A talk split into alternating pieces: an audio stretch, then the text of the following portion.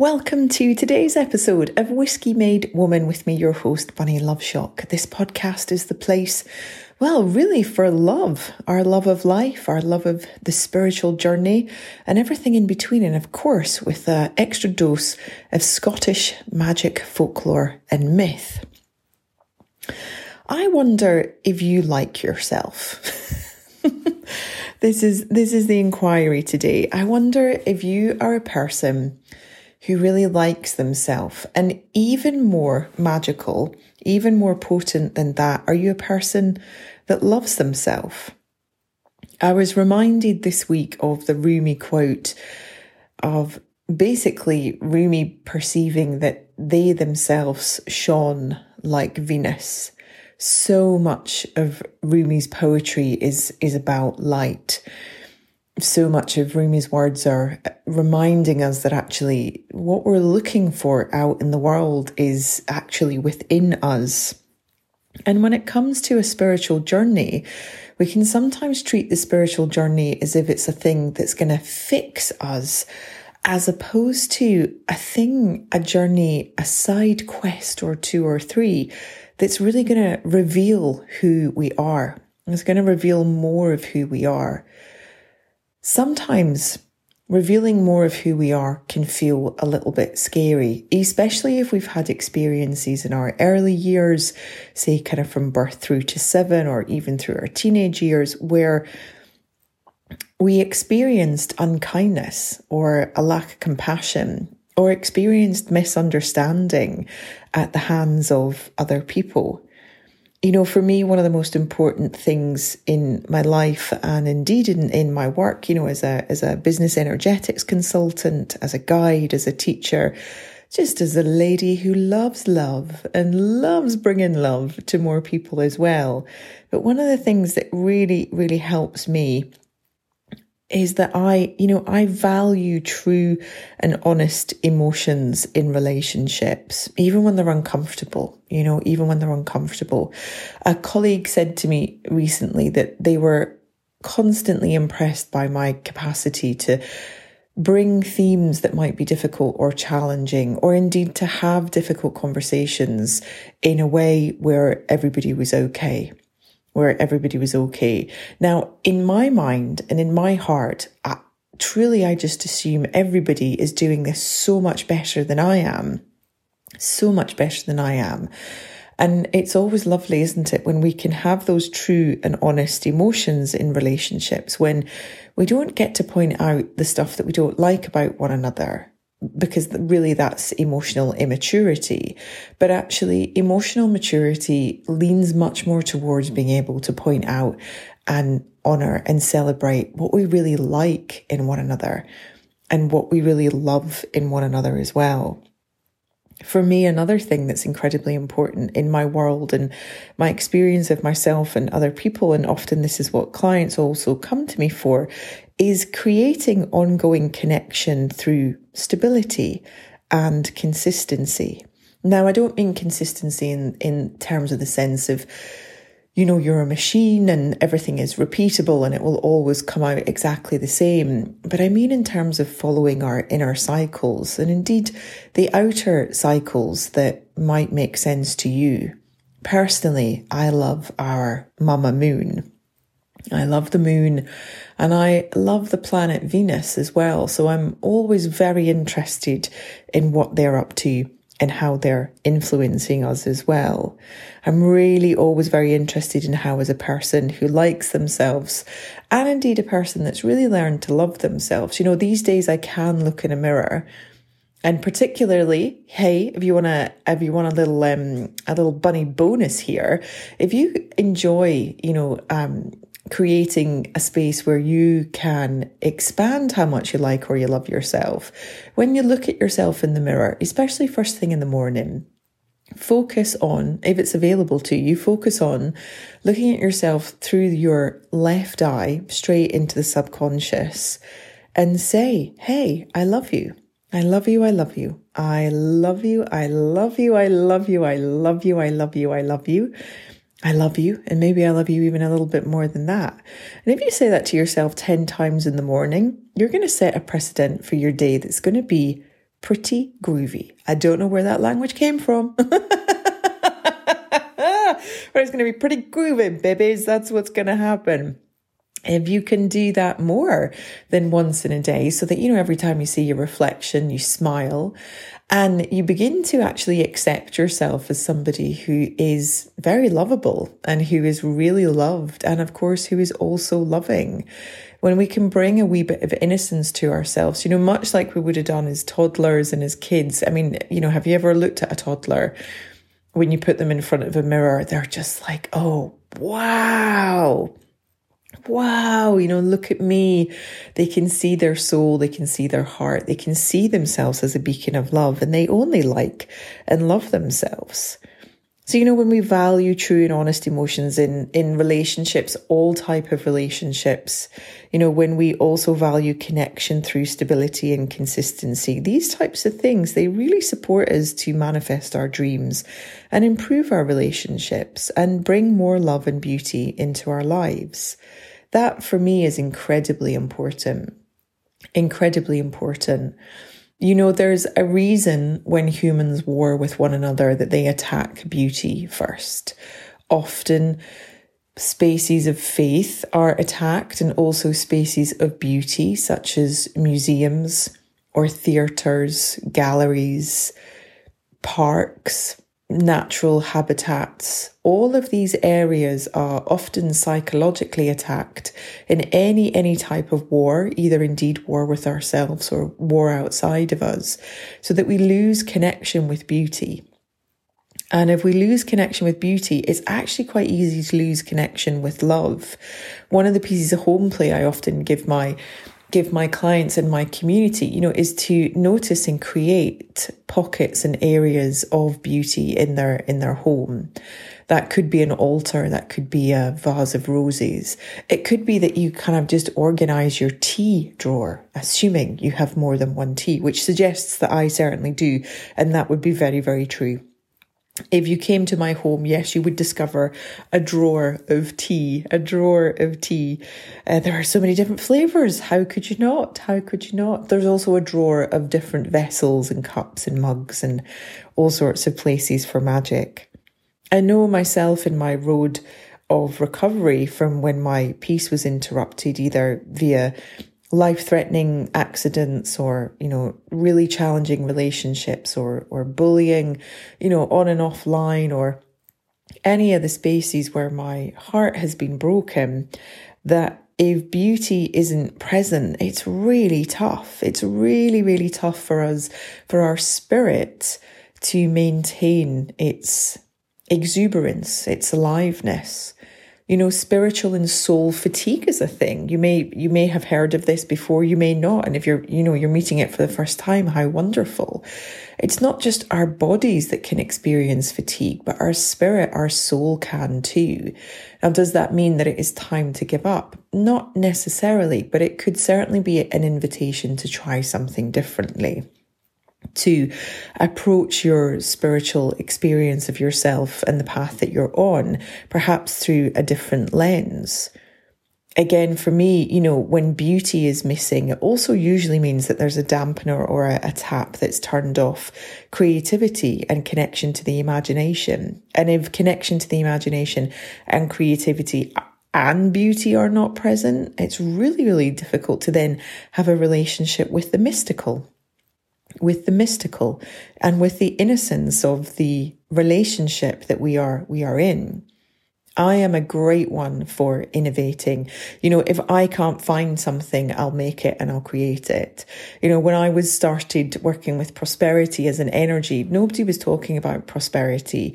And so, you know, kind of many, many years ago, I introduced Prosperity Unlocked. It's my signature program. It's available now. I'll link it below there's that place in us where we know we naturally have a relationship to prosperity and abundance, but we're not always sure how to access it. And neither was I, and neither was my client. So I, I created it. I've always believed if something can be imagined, it can be created. There isn't anything that we are looking at that hasn't been in the imagination in the first instance. And if we don't have our imagination and we don't have our creativity, we miss out really on problem solving, but not just problem solving, sim- innovating. If you're an entrepreneur and you're struggling, if you're feeling that it's difficult, or like a few folk are saying at the moment, you know, the online space is changing and people aren't buying, that's not true. People are buying all the time. People are circulating money all the time. You know, there's more money that's available on the planet than there has ever has been. So why should it not come to you? Why should it not come to you in response to what you're creating and what you're innovating in? Usually what it means if if things if people aren't buying, it means that people aren't innovating. And that is the great gift of the entrepreneurial archetype we get to innovate. We get to be in direct relation to the mystical, which is to say the imagination, which is to say our ideas. And then turning ideas into reality is really my greatest joy. It's what made me such a brilliant producer, you know, such a brilliant producer of events and experiences and, and also being a, a, a wedding planner and a wedding designer and all the many, many, many names in the careers that I've had that have all ultimately got the same things at the heart of them. They are born of the heart. They all are about love. They're all about beauty. They're all about harmony. They are all about creativity and imagination. And they're all absolutely about turning ideas into reality. I am 100% your person. If you have an idea and you're feeling like, oh, I'm not sure how to bring this into the world, or I'm not even sure if it is an idea, I will inspire you to the point where you can't not bring the thing into reality. That's one of my gifts as well is a talent for inspiring, a talent for motivating, a talent for reminding you that what you want to create is so, so needed. You know, it's like, it's incredible to be a person that helps you manifest your dreams. It's incredible being the person that helps you improve your relationships because you again are coming to a place where you're recognizing the, the importance of connection through stability and consistency whilst also valuing time and honest emotions in relationships, including with yourself, including being able to look at your reflection, being able to sense and feel into the body of you and really like yourself and all the wee rooms that you haven't even opened the windows to yet, all the parts of yourself that you haven't tuned into, you know, that you haven't tuned into in yourself or in other people, you know, so that you can inspire yourself and you can inspire other people. It's so cool to be a person whose contribution is unique and is innovative to the world.